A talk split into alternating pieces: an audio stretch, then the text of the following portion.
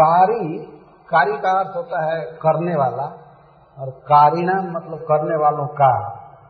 जो कर्म करने वाले हैं इस संसार में उनका दुर्संगह अस्ति, प्रकृति के सत्वगुण रजोगुण और तमोगुण का उन्हें संग है, और वास्तव में प्रकृति के गुणों के दबाव में उन्हें कर्म करना ही पड़ता है। यह व्यवस्था है। कार्य कारण कर्तृत्व हेतु प्रकृति उच्यते, प्रकृति के गुण कर्म कराते हैं, करना पड़ता है उसको। कभी कभी मनुष्य न चाहते हुए भी धर्म करने लगता है। आप किसी के संग कहीं धाम में जाइए घूमने के लिए, तीर्थ में दान देने की नहीं भी इच्छा होती है तो दूसरे लोग देते हैं तो वहाँ जबरदस्ती देना पड़ता है करना पड़ता है। और कभी कभी नहीं चाहते हुए भी पाप करना पड़ता है। सरकार से चोरी करनी पड़ती है, और किससे किससे क्या क्या करना पड़ता है, क्योंकि कारिणाम गुण संगह अस्ति, प्रकृति के गुणों का साथ है। तो तमोगुण यदि ज्यादा बढ़ेगा तो आदमी अधर्म करेगा, रजोगुण भी बढ़ेगा तो अधर्म करेगा। जब सत्वगुण बढ़ता है तब वह धर्म का काम करता है। जैसे सवेरे हम लोग देखते हैं इसी जुहू के तट पर, समुद्र के तट पर बीच में प्रायः सवेरे लोग सत्वगुण में रहते हैं, और भले वो शरीर के लिए काम करते हैं, व्यायाम करते हैं, तेज चलते हैं, लेकिन वास्तव में उस समय उनके मन में रजोगुण और तमोगुण नहीं रहता है। तमोगुण तो बेड छोड़ते ही बीत जाता है, और रजोगुण भी अभी चालू नहीं रहता है। रजोगुण का मतलब है दुकान में जाना, ऑफिस में जाना, कमाने के लिए बेचैन हो जाना, इसको रजोगुण कहते हैं।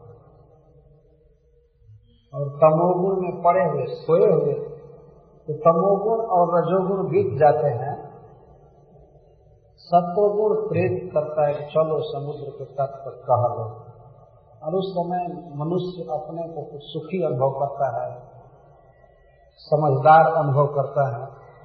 भगवान ने कहा है कि सुख संगे न बदनाती ज्ञान संगे न भारत।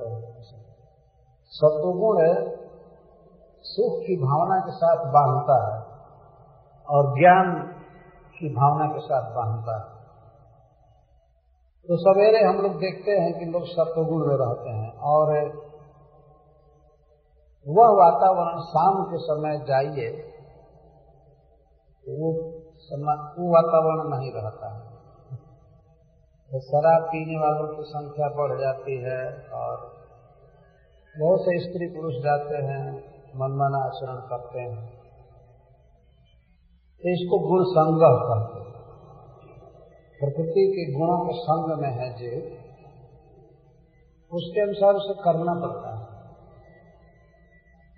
तो अच्छे काम भी होते हैं, बुरे काम भी होते हैं, प्रकृति के गुणों के दबाव के अनुसार। लेकिन ध्यान रखना चाहिए कि वैकुंठ में प्रकृति के गुण नहीं है, इसलिए वहां जीव गलती कर रही संभावना ही नहीं है। कारिणाम गुण संगह अस्ति, ये इस प्राकृतिक जगत की बात कही जा रही है। तो प्रकृति के गुण के दबाव में अच्छा बुरा कर्म होता रहता है।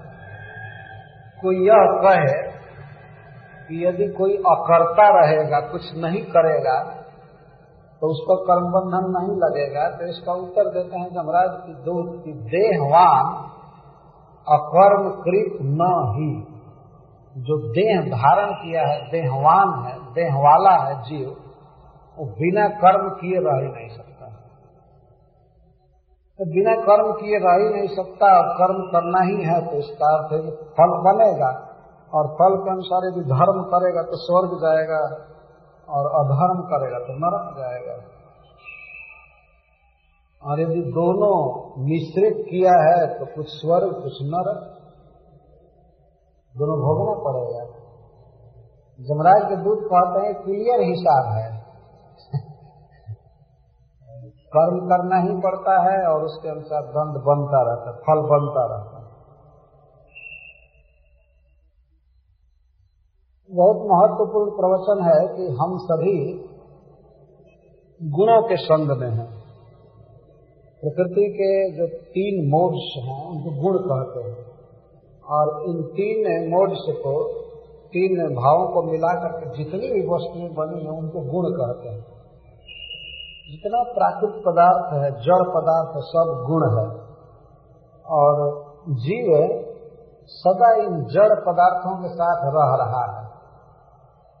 और बाहरी जगत की बात तो छोड़ दीजिए, केवल शरीर भी उसका रहे तब भी उसे गुणों का संग करना पड़ रहा है। इसमें जीव बहुत थोड़ा है।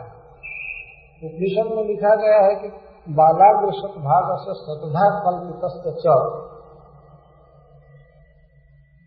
यदि एक केश के, बाल के अग्रभाग के 100 भाग किए गए, जो संभव नहीं है। केश के अग्रभाग को 100 टुकड़ा करने वाली कोई मशीन नहीं है, नहीं किया जा सकता।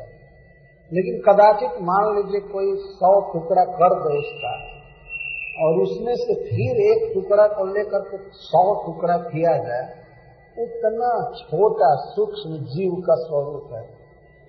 और हम इस पूरे जड़ पदार्थ में, गुणमय शरीर में थोड़ा सा है, थोड़ा सा पार्टी चिन्मय जीव है। बाकी तो सब लंप ऑफ मैटर, गुण संग है। वास्तव जीव वास्तव में महाप्रदेश में रह रहा है। चिन्मय जगत में रहना चाहिए जीव को, जहाँ केवल चिन्मय वस्तुएं हैं, स्पिरिचुअल चीज सब कुछ है। लेकिन जीव इस जड़ शरीर में, गुण संग में, जिन गुणों के परिणाम से यह देह बना है, तो वे गुण आपस में संघर्ष करते हैं। कभी सत्गुण बढ़ता है, कभी रजोगुण बढ़ता है, कभी तमोगुण बढ़ता है, और जब भी एक बढ़ता है तो दोनों को दबा करके बढ़ता है।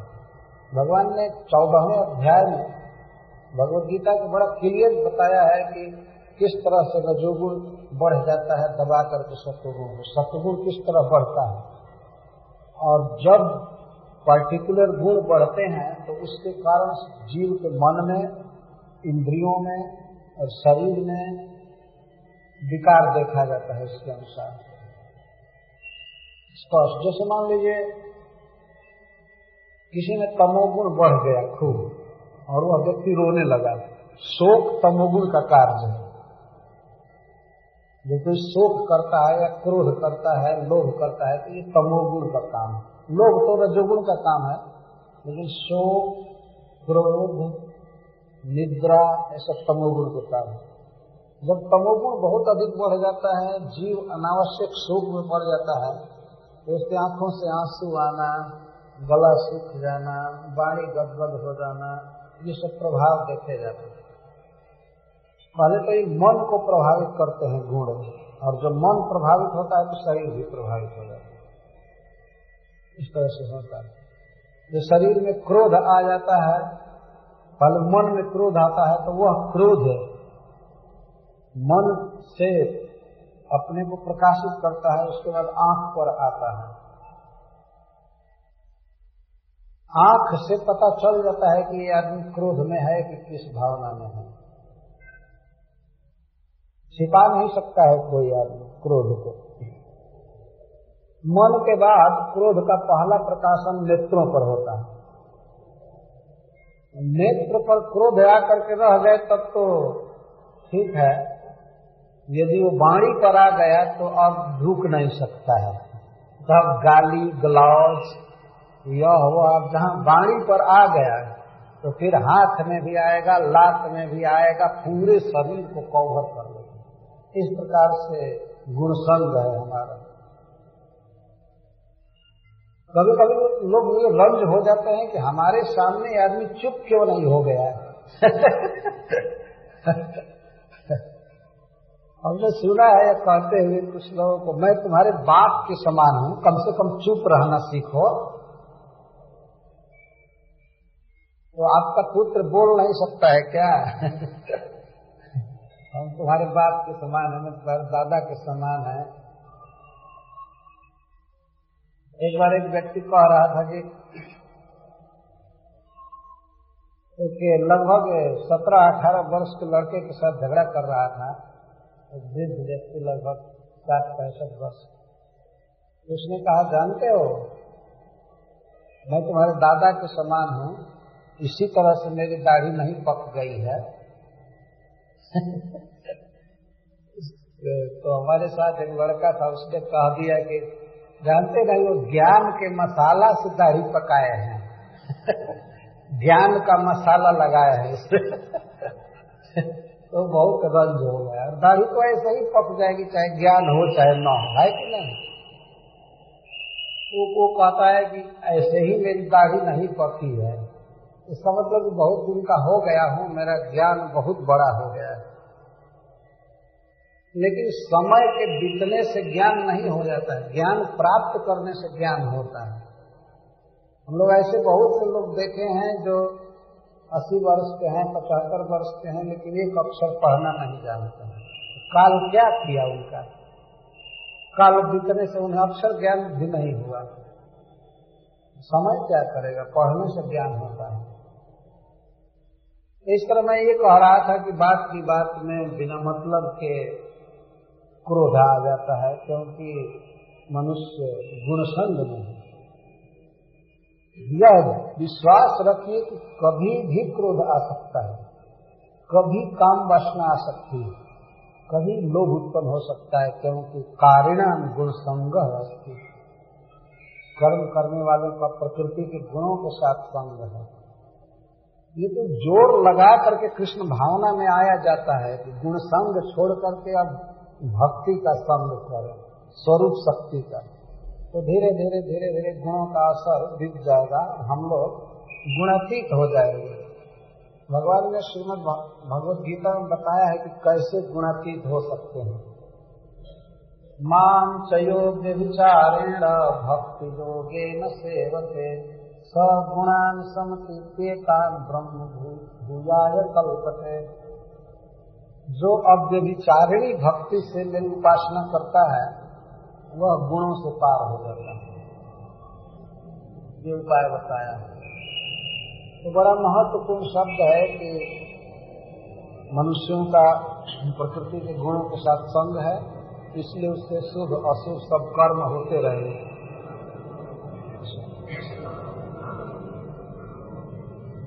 भगवान के दूतों ने पूछा था कि कथंसि ध्रियते दंड, दंड कैसे दिया जाता है,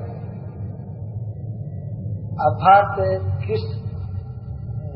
किसको दंड दिया जाता है, कितना दिया जाता है, किस कारण से दिया जाता है, उसको संक्षेप में बता रहे हैं। येन जावां यथा धर्मो धर्मो वेह समीतः स एव तत्फलं भुङ्क्ते तथा तावद् अमुत्र वै। येन जावान यथा धर्मो धर्मो वे समीहिता सएव तत्फलम भुंक्ते तथा तावद अमुत्र वै। येन जिसके द्वारा, यावान जितना, यथा जो, अधर्म धर्म हुआ, जिस कर्ता के द्वारा जितनी मात्रा में जैसा अधर्म होता है या धर्म होता है, समीहित कार्य किया गया, तो वही व्यक्ति जो उत्पाद किया है या पूर्ण किया है, स एव न तु अन्य, वही तत्फलम भुंक्ते, वह उसका फल भोगता। जो कर्म किया है, जितना कर्म किया है, जो कर्म किया है, उसके अनुसार उसका फल भोगता। स एव तत्फलम भुंक्ते,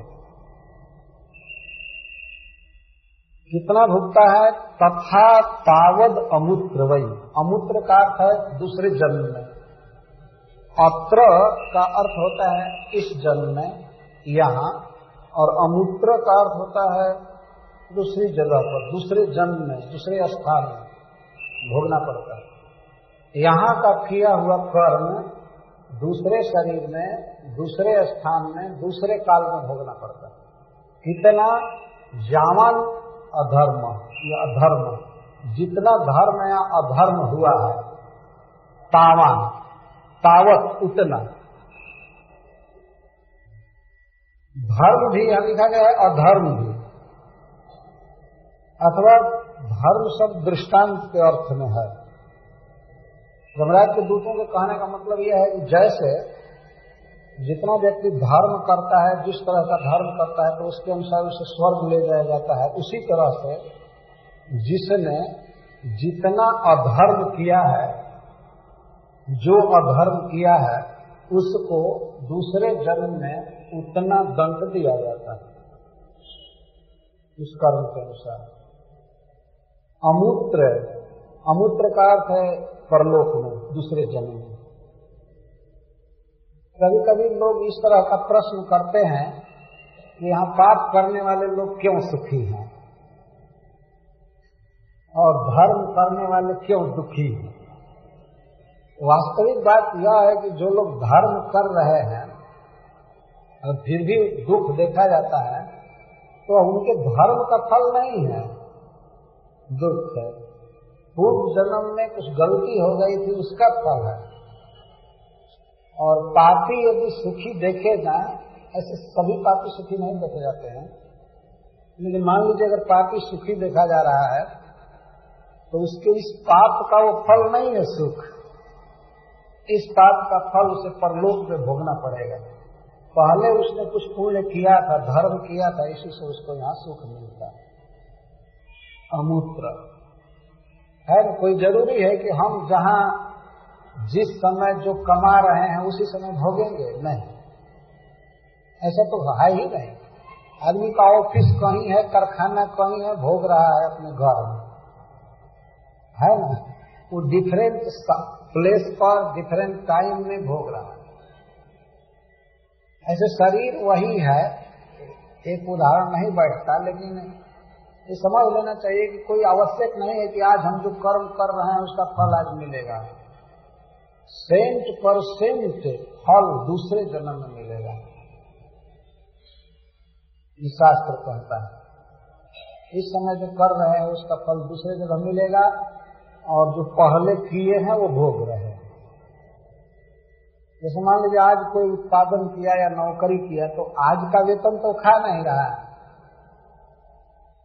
कुछ दिन पहला महीना मिला था उसको खा रहा, और अब जो कर रहा है उसका आगे मिलेगा। चाहे दुकान हो, चाहे सर्विस हो, व्यापार हो, कुछ खेती हो, कुछ भी हो, तत्काल फल नहीं मिलता है।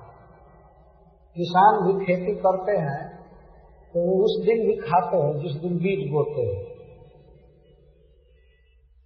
है ना। खा करके काम करते हैं, लेकिन अभी बीज बो रहे हैं वो और में कई महीनों के बाद आएगा। तो कर्म का फल इतने जल्दी नहीं आ जाता है, लेकिन आता है। ज्यादातर हमारे कर्मों का फल, ज्यादातर नहीं 100% दूसरे जन्म में मिलेगा, वो भोगना पड़ेगा। चाहे सुख भोगे या दुख भोगे, जैसा कर्म होगा वैसा भोगना पड़ेगा। जेन जावन जथा धर्मो धर्मो वेह समीहिता सएव तत्फलम भुंक्ते तथा तावद। सएव शब्द भी बड़ा महत्वपूर्ण है। जो जैसा कर्म किया है वही फल भोगेगा। सएव, दूसरा नहीं। यदि शेयर करके मिल करके पाप किया है तब तो सब भोगेंगे ही, हो गए सब जितना जो किया। लेकिन ऐसा कुछ लोग ये समझ सकते हैं कि हम परिवार के लिए पाप कर रहे हैं तो परिवार के लोग भी हमारा साथ देंगे नरक जाने में। नहीं, नहीं जाएंगे। वो पाप की कमाई खाए हैं तो खाने के कारण वो जाएंगे, अपना उनका कर्म हुआ। लेकिन जो पाप करके परिवार पोसता है वो जाएगा, परिवार यही छूट जाएगा। यदि कोई पिता अपने पुत्र से कहे कि बेटा तुम्हारे लिए बहुत पाप किया, चलो नरक में कुछ साल तुम रहना, कुछ साल मैं रहूंगा, तो कहा नहीं, तुम जाओ। तुम्हारा बैग का रुपया कौन भोगेगा, मैं नरक में जाऊंगा। तो पिता की कमाई ले लेता है लेकिन सुख दुख में नरक भोग नहीं सकता। मृगारी के विषय में यही नारद जी ने कहा था। वो जो व्याध, प्रसिद्ध व्याध चैतन्य चेतामृत का है मृगारी, नारद जी ने उसे कहा कि देखो तुम जो पाप करते हो तुम्हारे परिवार के लोग नहीं बांटेंगे।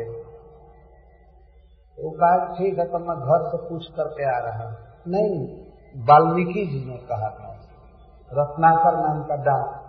तो नारद जी को एक पेड़ में बांध दिया, कहा कि मैं यहाँ घर से पूछ करके आ रहा हूं, अगर झूठ बोला होगा तो तुमको दंड दूंगा। तो बांध करके चला गया। पूछा अपनी पत्नी से, बच्चा से और सब लोगों से कि हमने इतना पाप किया है, इस पाप में आप लोग भाग लेंगे कि नहीं, दुख भोगना होगा तो आप भोगोगे कि नहीं। हमने कहा नहीं, हम क्यों दुख भोगेंगे,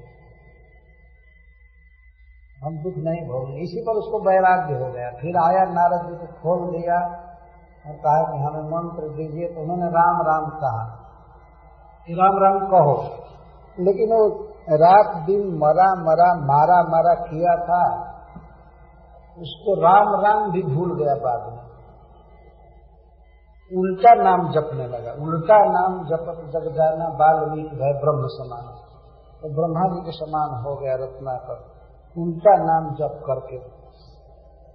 तो सीधा नाम जपने से क्यों नहीं भगवान मिलेंगे। हरे कृष्णा हरे कृष्णा कृष्णा कृष्णा हरे हरे, हरे राम राम राम हरे हरे। इस प्रकार से यहाँ जो स एवा सह एव वही तत्फलम भुगते, वह फल भोगता है। एव शब्द का अर्थ है न अन्य, अन्य कोई नहीं। पाप करके जिस परिवार को पोसते हैं, परिवार भी यही रह जाता है, घर भी यही रह जाता है, वो पैसा ऐसा सब यही रह जाता है, और जीव अकेले चलता है भोगने के लिए पाप की कमाई। एक श्लोक में कहा गया है कि कौन लोग कहाँ छूट जाते हैं, तो बताया गया है कि पशु गोश्त में छूट जाते हैं। जैसे पशु, आजकल का पशु तो ये कार है या मोटरसाइकिल है, हॉर्स पावर, ये सब घोड़ा है। जितना हॉर्स पावर का कार है उतना घोड़ा आपके घर में है, कहने का मतलब है। घोड़ा गाड़ी सब गराज में रह जाएंगे मरने को, जीव के साथ नहीं जाएंगे, यहीं छूट जाएंगे। ये गोश्त में छूट जाते, पशवस्त गोश्त। और भारजा कहाँ छूट जाएगी, पत्नी गृह द्वारी। उसके लिए ऐसा कहा जाता है कि पति के साथ वो स्मशान में न जाए, तो गृह द्वारे उसको घर से बाहर नहीं जाने देते हैं स्वजन, तुम यहीं रह जाओ। और स्वजन लोग स्मशान तक जाते हैं। और देह कहाँ तक कहाँ पड़ा रहता है, देह चिताया, देह चिता पर जल जाता है। और जीव अकेले चलता है, जो किया है वो भोगने के लिए, कोई साथी नहीं, कोई परिवार नहीं, कुछ नहीं। यमराज के दूत मारते हैं, पीटते हैं, करते हैं, कोई सहायता करने वाला नहीं। यदि बेटा भक्त हो गया है या श्राद्ध कर दिया अच्छी तरह से तो कुछ सुनवाई वहाँ होती है, नहीं तो सब भोगना पड़ रहा है। इन श्लोकों में ये भाव व्यक्त किए गए, स एव तत्फलम भुंक्ते, वही कि न केवलम सूर्योदय धर्मा धर्मम साक्षिण अपितु अर्थापति इत्याहो जथे।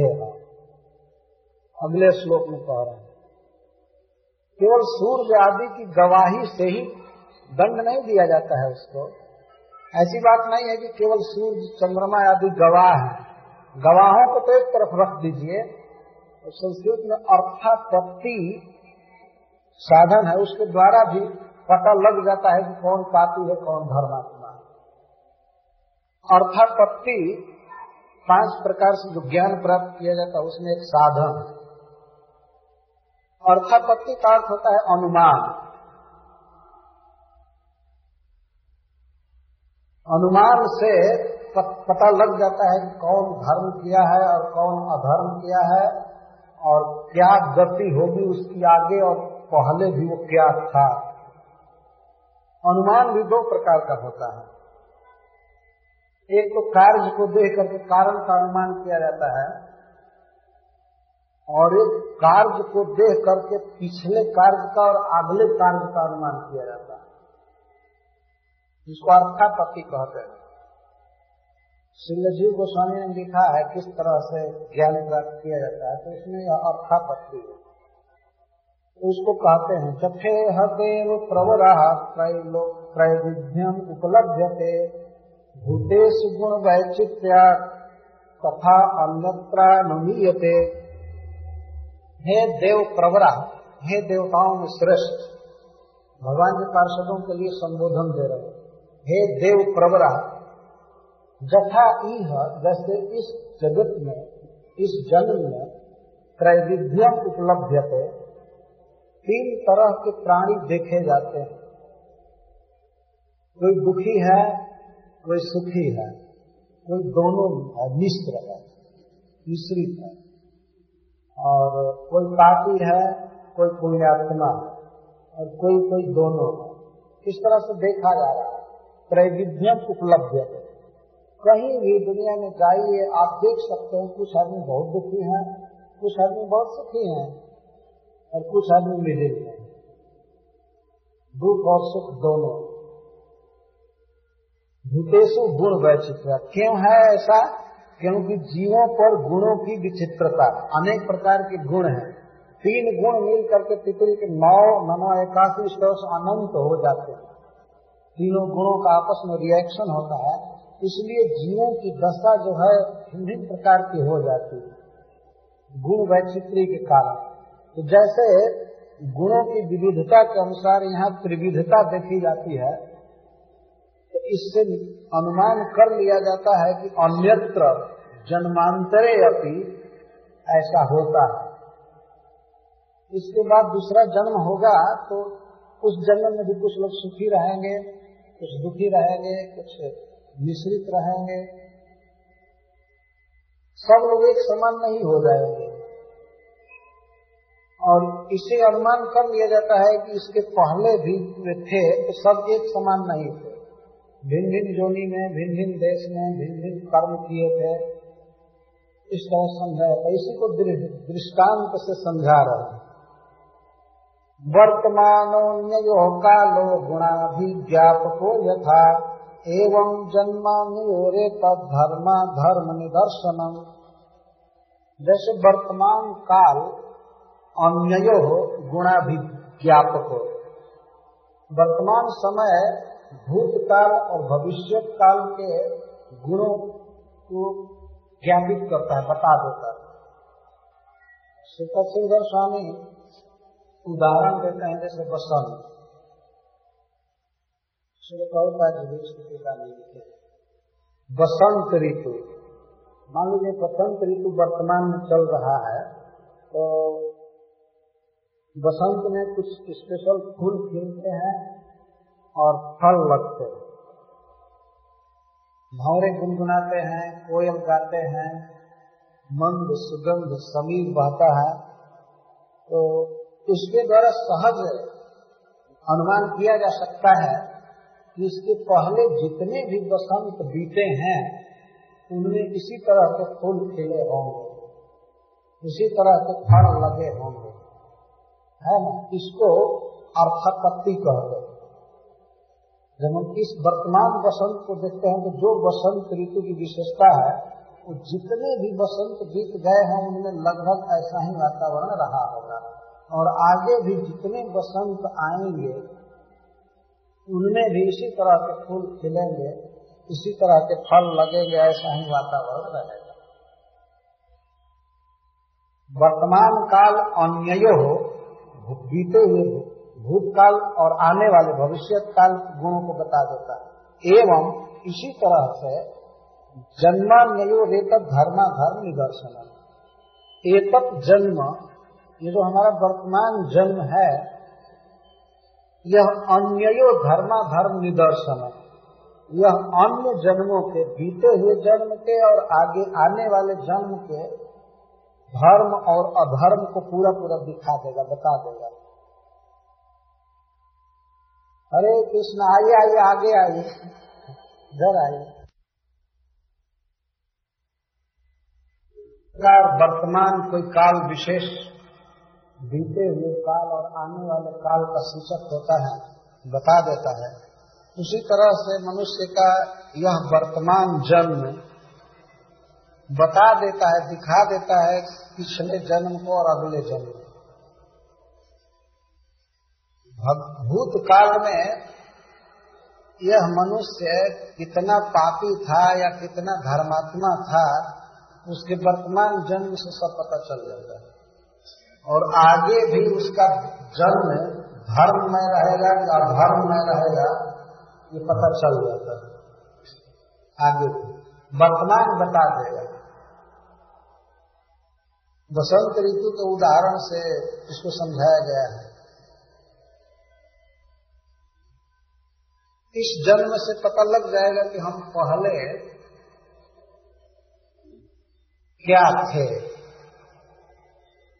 एक भृगु संहिता ग्रंथ है, उसमें तो स्पष्ट सब कुछ बताया गया है। वर्तमान को देख करके बता दिया जाएगा कि पहले क्या थे और बाद में क्या होने वाला है, साफ साफ बता दिया।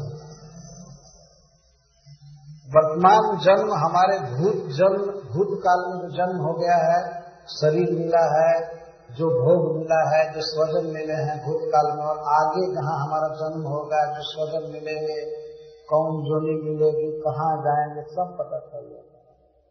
वर्तमान काल बता देगा। ये समझ लीजिए कि जो व्यक्ति वर्तमान में धार्मिक है तो इसका अर्थ है कि भूतकाल में ही धार्मिक था, पूर्व जन्म में जो धर्म किया था तब उसकी मति भगवान में लगती, नहीं तो नहीं लग सकती। और इस समय जैसी मति है, जैसा शरीर है, जैसी भावना है, जितना धर्म करते हैं, जैसा हम धर्म कर रहे हैं, करेंगे इस शरीर में, तो आगे भी लगभग ऐसी स्थिति रहेगी, तो सहज अनुमान किया जा सकता है। यहीं से पता लग जाता है कि कौन आदमी किस योनि में जाएगा, किस जगह पर जाएगा, क्या क्या भोग उसको मिलेगा, सब पता चल जाता है। आजकल जो लोग अंडा खा रहे हैं, मांस खा रहे हैं और अनशन खा रहे हैं, तो इसमें संदेह नहीं कि उनको सुअर का जन्म दिया जाएगा। प्रभुपाद जी ने एक जगह कहा है वर्तमान जन्म बता देगा। जब इस जन्म में सुअर जैसा रह रहा है तो अगले जन्म में देवता थोड़े हो जाएगा। आदत अनशन खाने की है, इसका मतलब कि ऐसा फ्री किया जाएगा कि खाने में कोई नियम नहीं रहेगा, जो भी खा, ऐसा भगवान दंड देते। तो हमारा वर्तमान जन्म पिछले और अगले जन्म के धर्म और अधर्म का निदर्शन करा देता है। निदर्शन का अर्थ नितराम दर्शन, साफ साफ पता चल जाएगा कि हम पहले क्या थे और बाद में क्या होने वाला है। इसलिए वर्तमान को सुधारना चाहिए। तो पिछले जन्मों पर तो बस नहीं है, लेकिन वर्तमान के अनुसार आगे जन्म होने वाला है, वो तो सुधार सकते हैं। जमराज के पार्षद बता रहे हैं कि ऐसे गवाह तो हैं, साक्षी तो हैं, लेकिन साक्षी को एक तरफ छोड़ भी दिया जाए तो ऐसे अनुमान से भी जान लिया जाएगा कि ये पापी है या ये धर्मात्मा है।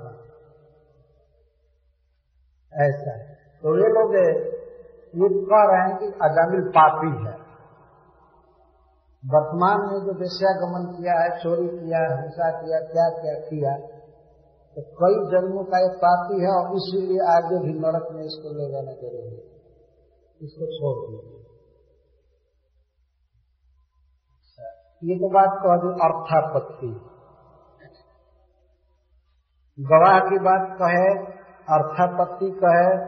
अब कह रहे हैं कि ये सब तो एक तरफ हैं, मनसै व पूरे देवः पूर्व रूपम विपश्यति अनुमीमांसते पूर्वम मनसा भगवान अजह। इस श्लोक में दो अर्थ चलते हैं, एक तो अर्थ जमराज जी है और दूसरा परमात्मा हृदय अंतर्जामी। पहले जमराज जी का अर्थ लेते हैं। देव मतलब सर्व पूज्य भगवान धर्मराज पूरे अपने नगर में संयमनीपुरी में रहकर ही मन से ही सबके पूर्व रूप को देखते और अपूर्व रूप की मीमांसा करते हैं, अनुमीमांसा करते हैं, बाद में विचार करते हैं। जमराज जी अपने पुरी में रहते हैं, प्राय बहुत कम इधर उधर घूमते हैं, क्योंकि वहां पर पापियों को दंड देने का फैसला करना होता है, बहुत महत्वपूर्ण पद है। सुप्रीम जज हैं तो एक दिन की फुर्सत नहीं, वहां संडे फंडे नहीं चलता है, बंद हो ऑफिस, क्योंकि प्राणी रोज मरते हैं और उनको दंड देना उनका कार्य है। लेकिन वो इतना एक्सपर्ट है, वो ब्रह्मा जी के समान है, शक्तिशाली। अतः अपने लोक में रह करके ही जीवों के, मनुष्यों के खास करके पूर्व रूपम विपश्यते विशेषण पश्यते, पूरा पूरा देख लेते। पूर्व रूपम का अर्थ है कि यह पूर्व शरीर में मर करके जमराज कहा जाता है, उसके पहले जो शरीर है मतलब हम लोगों का ये शरीर, पूर्व रूपम विपश्यति, वो देख लेते हैं कि कितना धर्म किया है, कितना अधर्म किया है, किस तरह का आचरण किया है, पूरा देखते हैं एक एक सेकेंड का। यदि जमराज जी से पूछा जाए कि अमुक पापी 1 करोड़ वर्ष पहले इस घंटा पर, इस मिनट पर, इस दिन को क्या किया था, तो तुरंत उत्तर देते हैं, इतना समर्थ है, क्योंकि भगवान इसमें लिखा गया है, सर्वज्ञ और अजब अजन्मा। उनका शरीर नहीं बदलता है, इसलिए पूरा पूरा ज्ञान रखते अजन्मा अजब।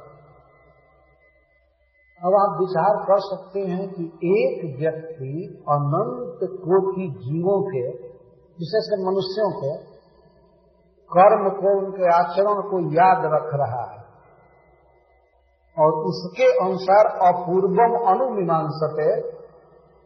अपूर्व का अर्थ है कि बाद में इसको क्या शरीर दिया जाएगा, कहाँ शरीर दिया जाएगा, क्या खाने को दिया जाएगा, कितना मारा पीटा जाएगा या देवता बनाया जाएगा, इसको क्या क्या सुख दिया जाएगा, इसको अनुमीमांसते विचारयति, विचार करते हैं। पहले के आचरण को देख लेते हैं, तब बाद में उसको क्या शरीर मिलेगा, भोग मिलेगा, सब विचार कर लेते हैं। इसका अर्थ है कि प्राणी पाप करके बच जाए ये संभावना ही नहीं। एक तो उधर गवाह लगे हुए हैं और दूसरी अर्थापत्ति न्याय है और तीसरा जमराज जी स्वयं देखते रहते हैं और चौथा परमात्मा हृदय में बैठा हुआ सब देख। जहाँ जहाँ जीव गया, जिस जिस शरीर में, वो सब भगवान देखते। तो भगवान में और जीव में भेद है, भगवान सब देखते। पूर्व रूपों विपश्यति, विचार कर लेते हैं और उसके अनुसार दंड देते हैं। ऐसे अंदाज से दंड नहीं देते हैं, सब देख करके कितना पाप किया है, इसको किस नरक में गिराया जाए, कितना दिन गिराया जाए, कितना मारा पीटा जाए, सब बिल्कुल हिसाब से रहता है।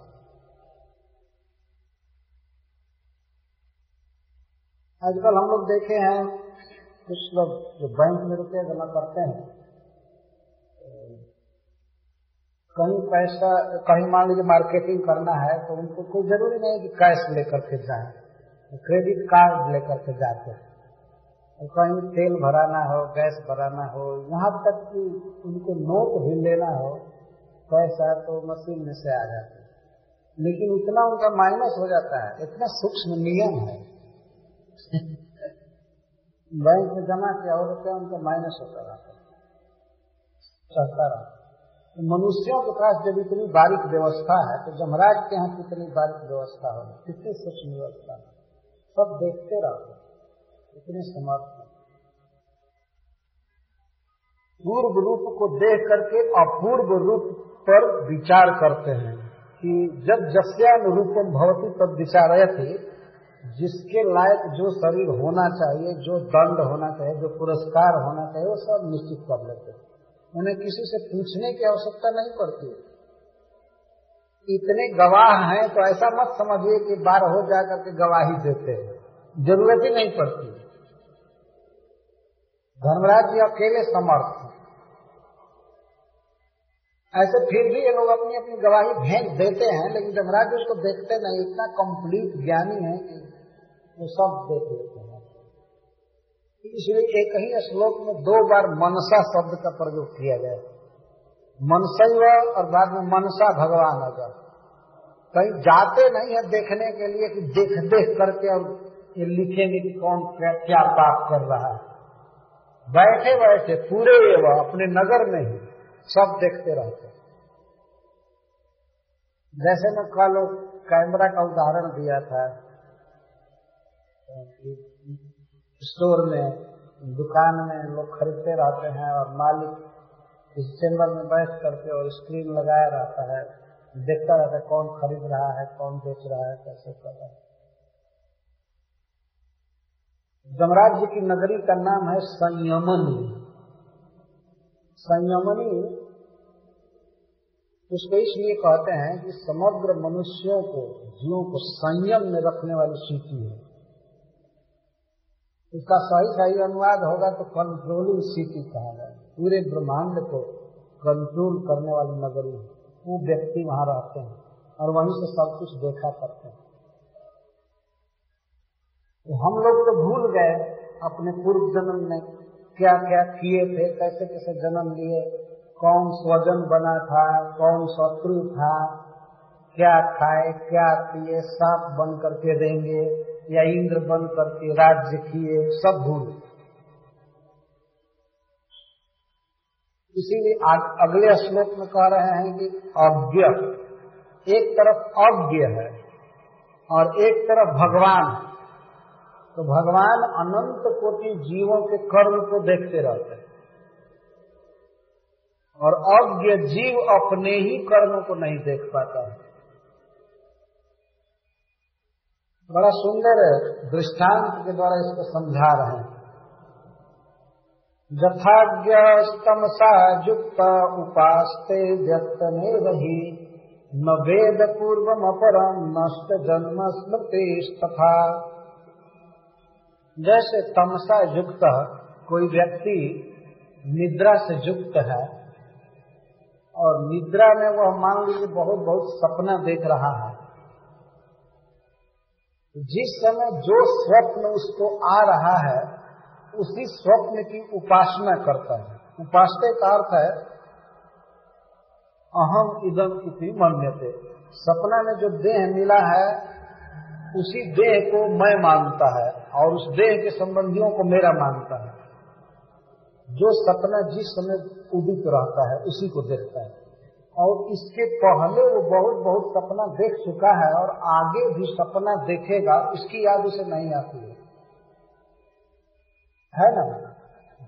जो सपना देख रहा है बस उसी को सत्य मानता है, इसके पहले भी वो सपना बहुत देख चुका है, इसकी याद नहीं आती है और आगे भी बहुत बहुत सपना देखेगा, इसकी याद नहीं आती है। सपना की तो बात छोड़ दीजिए, पहले वो जग करके बहुत बहुत काम किया था, ऑफिस गया था या खेत पर काम करने गया था, शिक्षक था, लीडर था, क्या क्या भाषण दिया, जग करके सब भूल जाता और आगे भी जग करके क्या क्या करेगा, क्या खाएगा, पिएगा, घूमेगा, सब भूल जाता। केवल सपना की याद उसे बात रहती है। ठीक उसी तरह से नष्ट जन्म स्मृति तथा, मनुष्य को नष्टा जन्मना स्मृति जस्त सह, बहुत बहुत जन्मों की याद भूल गई है उसकी और आगे भी जन्म लेगा ये तो याद करने का कोई प्रश्न ही नहीं है। जन्म लिया हुआ सब भूल गया, करोड़ों करोड़ों बार जीव जन्म लिया है, प्रत्येक बार उसको शरीर मिला है 84 लाख जोनियों में से, वहाँ खाया है, पिया है, खेला है, गाया है, कितना बार इंद्र बना होगा या कीट पतंग बना होगा, लेकिन आज याद है किसी को? इसमें से एक भी आदमी याद कर सकता है? नहीं याद। तो क्या आप समझते हैं कि कोई याद नहीं किया है? भगवान अजह, अजन्मा भगवान सब देखते हैं, हम लोग तो नहीं देखते। हम तो व्यक्त में वो उपासक है, जो व्यक्त शरीर है इस समय अपने कर्म फल के अनुसार ईश्वर के द्वारा जो उपस्थापित देह है, जो देह दिया गया है, हम देह लिए नहीं है, ईश्वर ने भगवान ने हमको ये देह दिया है, तो हम इतने अज्ञ हैं कि इस देह को ही मैं मान रहे हैं। व्यक्त में वो उपासक है, कर्मों के अनुसार भगवान ने यह देह दिया है तो इसी देह को मैं मानते हैं, देह के संबंधियों को मेरा मानते हैं, अपना गांव मानते हैं, नगर मानते हैं। इसके पहले भी हमारा कई बार एड्रेस बदल चुका है, उसका कोई पता नहीं। तो ठीक इसी तरह से एक दिन जब दूसरा जन्म मिलेगा तो इस जन्म की बात हम बिल्कुल भूल जाएंगे, बिल्कुल याद नहीं आएगी कि हम बम्बई नाम का कोई शहर भी है और इसी बम्बई में जन्म लेंगे, कुत्ता बन करके दिल्ली बन करके पता नहीं चलेगा कि बॉम्बे शहर कहाँ है, मीरा रोड कहाँ है, दादर कहाँ है। दौड़ दौड़ करके भोजन खोजेंगे कुत्ता बनेंगे।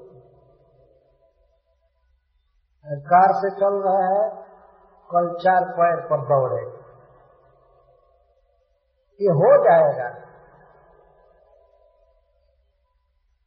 इस तरह से स्थिति बदलेगी और कोई भी याद नहीं कर पाएगा कि हम बॉम्बे में जन्म लिए थे और यह थे, वह थे, यह थे, पूरा पूरा भूल जाएगा। और आगे तो भूले ही हुए, कहाँ जन्म होगा, क्या होगा।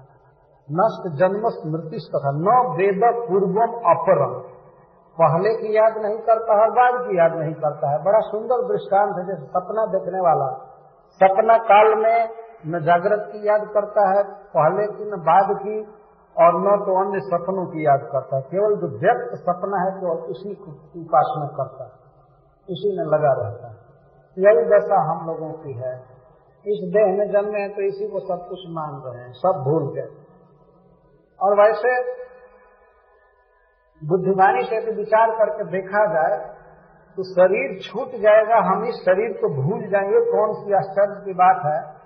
इस शरीर में रहते हुए भी हम अपने को बहुत भूल करके रहते हैं, इस शरीर में भी बहुत ज्यादा हम भूल करके रहे, जबकि शरीर की याद नहीं आती है। जैसे स्वयं सुसुप्ति गाढ़ निद्रा की स्थिति है या सपना, तो प्रतिदिन हम इस शरीर को कम से कम 6 घंटा भूलते हैं ना, इस देह को बेड पर भूलते हैं रोज, 6 घंटा भूलते। बच्चा जब थे तब तो बहुत भूले रहते, बच्चा 12-12 घंटा 16-16 घंटा सोते हैं और जगते हैं तो रोते रहते हैं। जब माँ खिला पिला देती है तो बस फिर सोते रहते। इस तरह से मान लीजिए हम तो शरीर को रोज भूल रहे हैं, प्रकट है भूल रहे हैं। और सबको यदि जोड़ा जाए विस्मृति को, तो प्रतिदिन यदि 6 घंटा जोड़िए और कोई आदमी यदि 80 वर्ष जीवित रहता है तो इसका मतलब कि 20 साल तक अखंड भूला रहा शरीर को। अगर सबको एक साथ जोड़ा जाए, है ना, 20 साल तो अखंड भूला रहा, न देह की याद रही, न परिवार की याद रही, न इसकी न उसकी, कुछ नहीं। जब मैं यह बात एक दिन कह रहा था एक जगह पर, तो एक व्यक्ति कहा, नहीं महाराज जी 30 साल वो 20 साल स्वीकार नहीं किए। मैंने कहा कि अगर 6 घंटा रोज जोड़ा जाए तो 80 वर्ष जीने वाला व्यक्ति 20 साल तक भूला रहता है। खंड इसी शरीर में रह करके हम इस शरीर को भूल गए, तो फिर अन्य शरीर को भूल गए नहीं, इसमें क्या आश्चर्य की बात है। किसी से पूछा जाए कि आप माँ के गर्भ में थे, याद है? नहीं याद है ना, विस्मृत है। जब हम इसी शरीर में माँ के गर्भ में थे, कुछ याद नहीं है, तो पूर्व शरीर कैसे याद रहेगा? नहीं याद है, इसलिए लोग कह देते हैं हम, हमारा दूसरा शरीर था ही नहीं, हम हमेशा से केवल ऐसे ही। अरे हमेशा से कैसे? इस तरह से इसी शरीर में हम भूल रहे हैं। तो 30 साल इसलिए कह रहे थे, बच्चा में ज्यादा सोते हैं और बूढ़ा भी हो जाते हैं, तो उस समय भी सोने के अलावा दूसरा काम ही नहीं रहता है। जगने पर घर के लोगों को गाली देते हैं। बूढ़ा गाली इसलिए देता है कि गाली ही एकमात्र अवलंबन रहता है, नहीं तो उसको कोई खाने को नहीं देगा। जब कुछ गाली देता है तो लोग ऊब करके दे देते, दे दो खाने को, बक रहा है, गाली दे रहा है। एक भक्त कह रहे थे कि बूढ़ा आदमी शब्द वेधी बाण चलाता है तब खाने को मिलता है। खटिया पर लेटे लेटे जब गाली देगा तब कोई खाने के लिए लाएगा, तो इसका मतलब शब्द वेधी बाण चला रहा है। तो शब्द सहन नहीं होता है, तब लोग दे यार बुढ़वा बक रहा है, दे दो खाने को, ऐसा कहते हैं। तो उस समय भी भूले रहते हैं, बच्चा तब तो बिल्कुल भूले रहते हैं। और आजकल के नौजवान जो ज्यादा सोते हैं तो उनका तो 30 से भी बढ़ जाएगा। आधी उम्र समझ लीजिए सो करके बिताते हैं। प्रहलाद महाराज के अनुसार उन्होंने कहा है जीवन यदि 100 वर्ष का है तो 50 साल तो सोने में चला।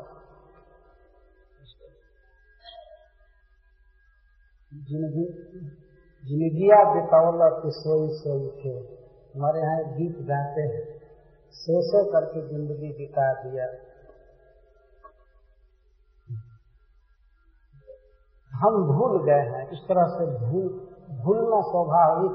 ये शरीर ही जो है वो भूलने के लिए बनाया गया है। शरीर अविद्या जाल, ये अविद्या का जाल है, एक अविद्या नहीं है। ये अविद्या से ही शरीर बनाया गया है। और उसमें भी जो इंद्रियां हैं, जड़े इंद्रिय ताहे काल, इसमें जो भगवान ने इंद्रिया बना दिया है ये तो काल है वास्तव, केवल विषय भोग के लिए रहती, उत्सुक रहती। तार मध्य जिह्वा रहती और उन इंद्रियों के बीच जो ये जिह्वा रानी है, लोभमय सुदुर्मति, ये तो लोभमय है और इसकी बुद्धि बहुत बिगड़ी हुई है। काके बेटा कठिन संसार, इस जीव को जीतना बहुत कठिन। लेकिन भगवान कृष्ण बहुत दयामय है, दया करके अपना प्रसाद दे देते हैं, इसे खाओ और इस इंद्रिय को जीत लो। कृष्ण बड़ दयामय, करी बारी जिह्वा जाए, जिह्वा पर जय प्राप्त करने के लिए कराने के लिए स्व प्रसाद अन्न दिला भाई, उससे ही अन्नामृत खाओ, राधा कृष्ण गुण गाओ, प्रेमी दाता शैतान निकाल।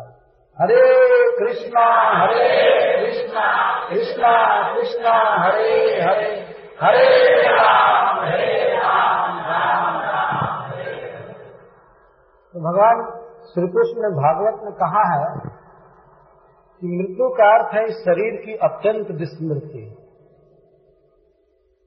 कुछ देर के लिए हम भूलते हैं तो यह खंड मृत्यु है।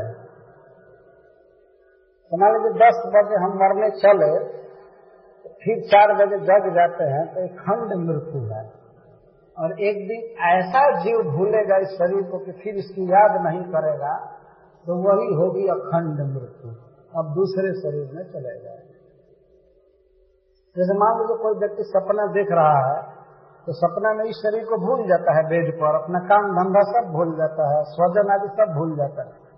और कदाचित मान लीजिए सपना के शरीर में ही उसको जन्म दे दिया जाए तो ये तो सब भूल ही जाएगा, सदा के लिए भूल जाएगा।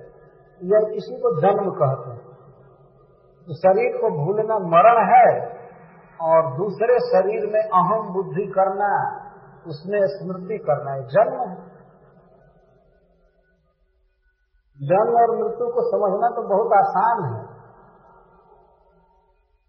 यही वास्तव में प्रकट विज्ञान है कि आदमी समझ जाएगा कि हाँ हम मरेंगे, हम शरीर को भूलेंगे। तो अब कम से कम इस बात को सुन करके प्रतिज्ञा करनी चाहिए कि अब हम बहुत कम देर मरेंगे, रोज ज्यादा देर नहीं मरेंगे, केवल थोड़ा मर कर काम चला करके और मंगला आरती में उठ जाएंगे। वास्तव में बहुत अज्ञान की दशा है। सोना जीवन का फालतू काम है, बेकार काम है। इसीलिए जो लोग अभ्यास में बहुत उन्नत हो जाते हैं वो लोग बहुत कम सोते हैं।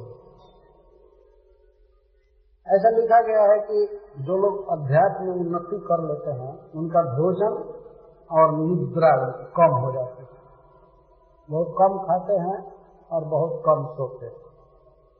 और मायाबद्ध जीव जो ठीक इससे विपरीत होते हैं, खूब खाते हैं और खूब सोते हैं, ये उनकी दशा है। एक तो ऐसे ही अज्ञान में है, उसमें भी सो करके बिता रहे हैं और ऐसे लोग जगे भी रहे तो कोई लाभ नहीं है। जगे हुए लोगों को ही भक्ति विनोद ठाकुर जगा रहे, जीव जागो गोरा चांद बोलो, कतल निद्रा जाओ माया पिशा छिर खोले। कितनी निद्रा जा रहे हो माया पिशाची के कोले, गोद में क्यों सो रहे हैं? तो जो भजन नहीं कर रहे हैं भगवान कृष्ण का, तो उनके जगने में और सोने में कोई अंतर नहीं। तुलसीदास जी ने अपने ग्रंथ में एक जगह कहा है कि जो लोग भगवान के भक्त नहीं हैं, पापी हैं, वो बल्कि पूरा जिंदगी सो करके रह जाते तो अच्छा रहता, क्योंकि सोने से वो पाप नहीं कर पाएंगे।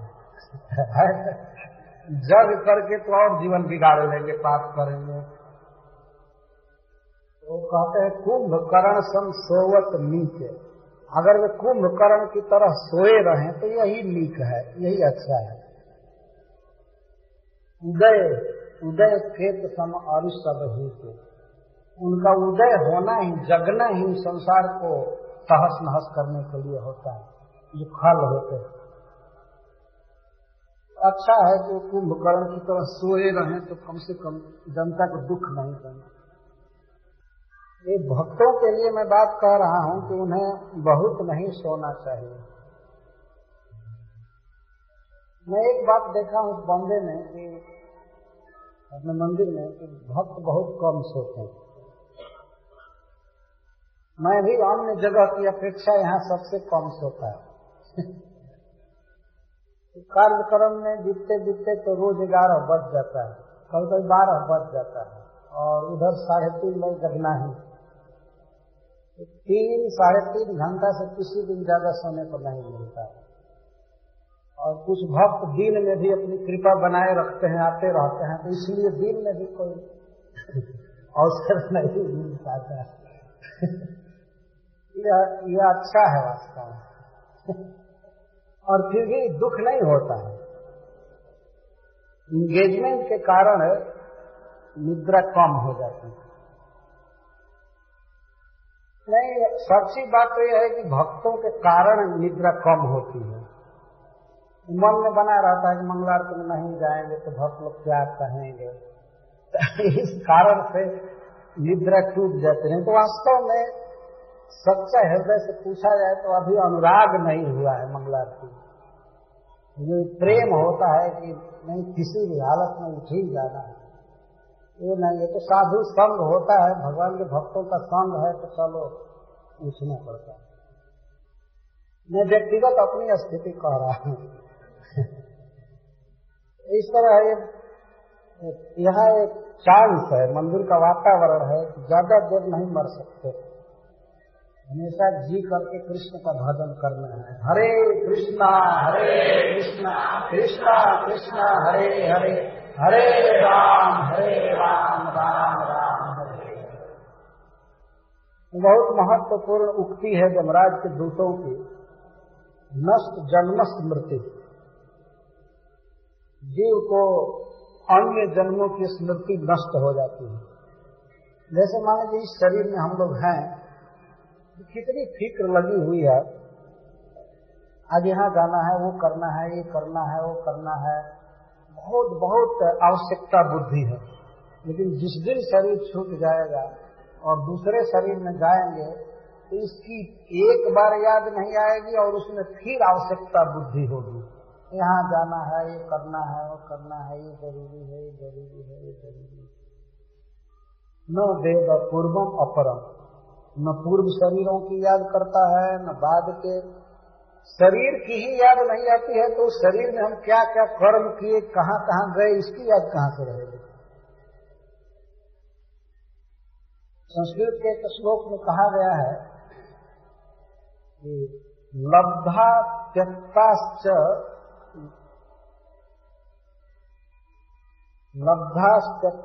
लोकेषु गावन्तो बान्धवाः।